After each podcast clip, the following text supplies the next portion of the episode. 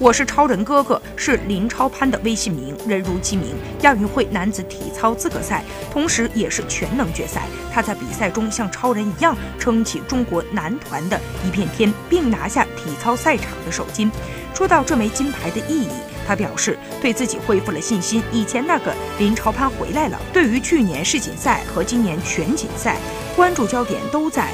肖若腾身上，林超攀没有失落和气馁。他认为有竞争是好事。如果世界赛场上全能亚军和冠军都是中国的，证明我们这个团队的强大。我和肖若腾是互相学习，每个人都有自己的优点。接下来的比赛，他认为心态要放松，稳稳的一项一项来。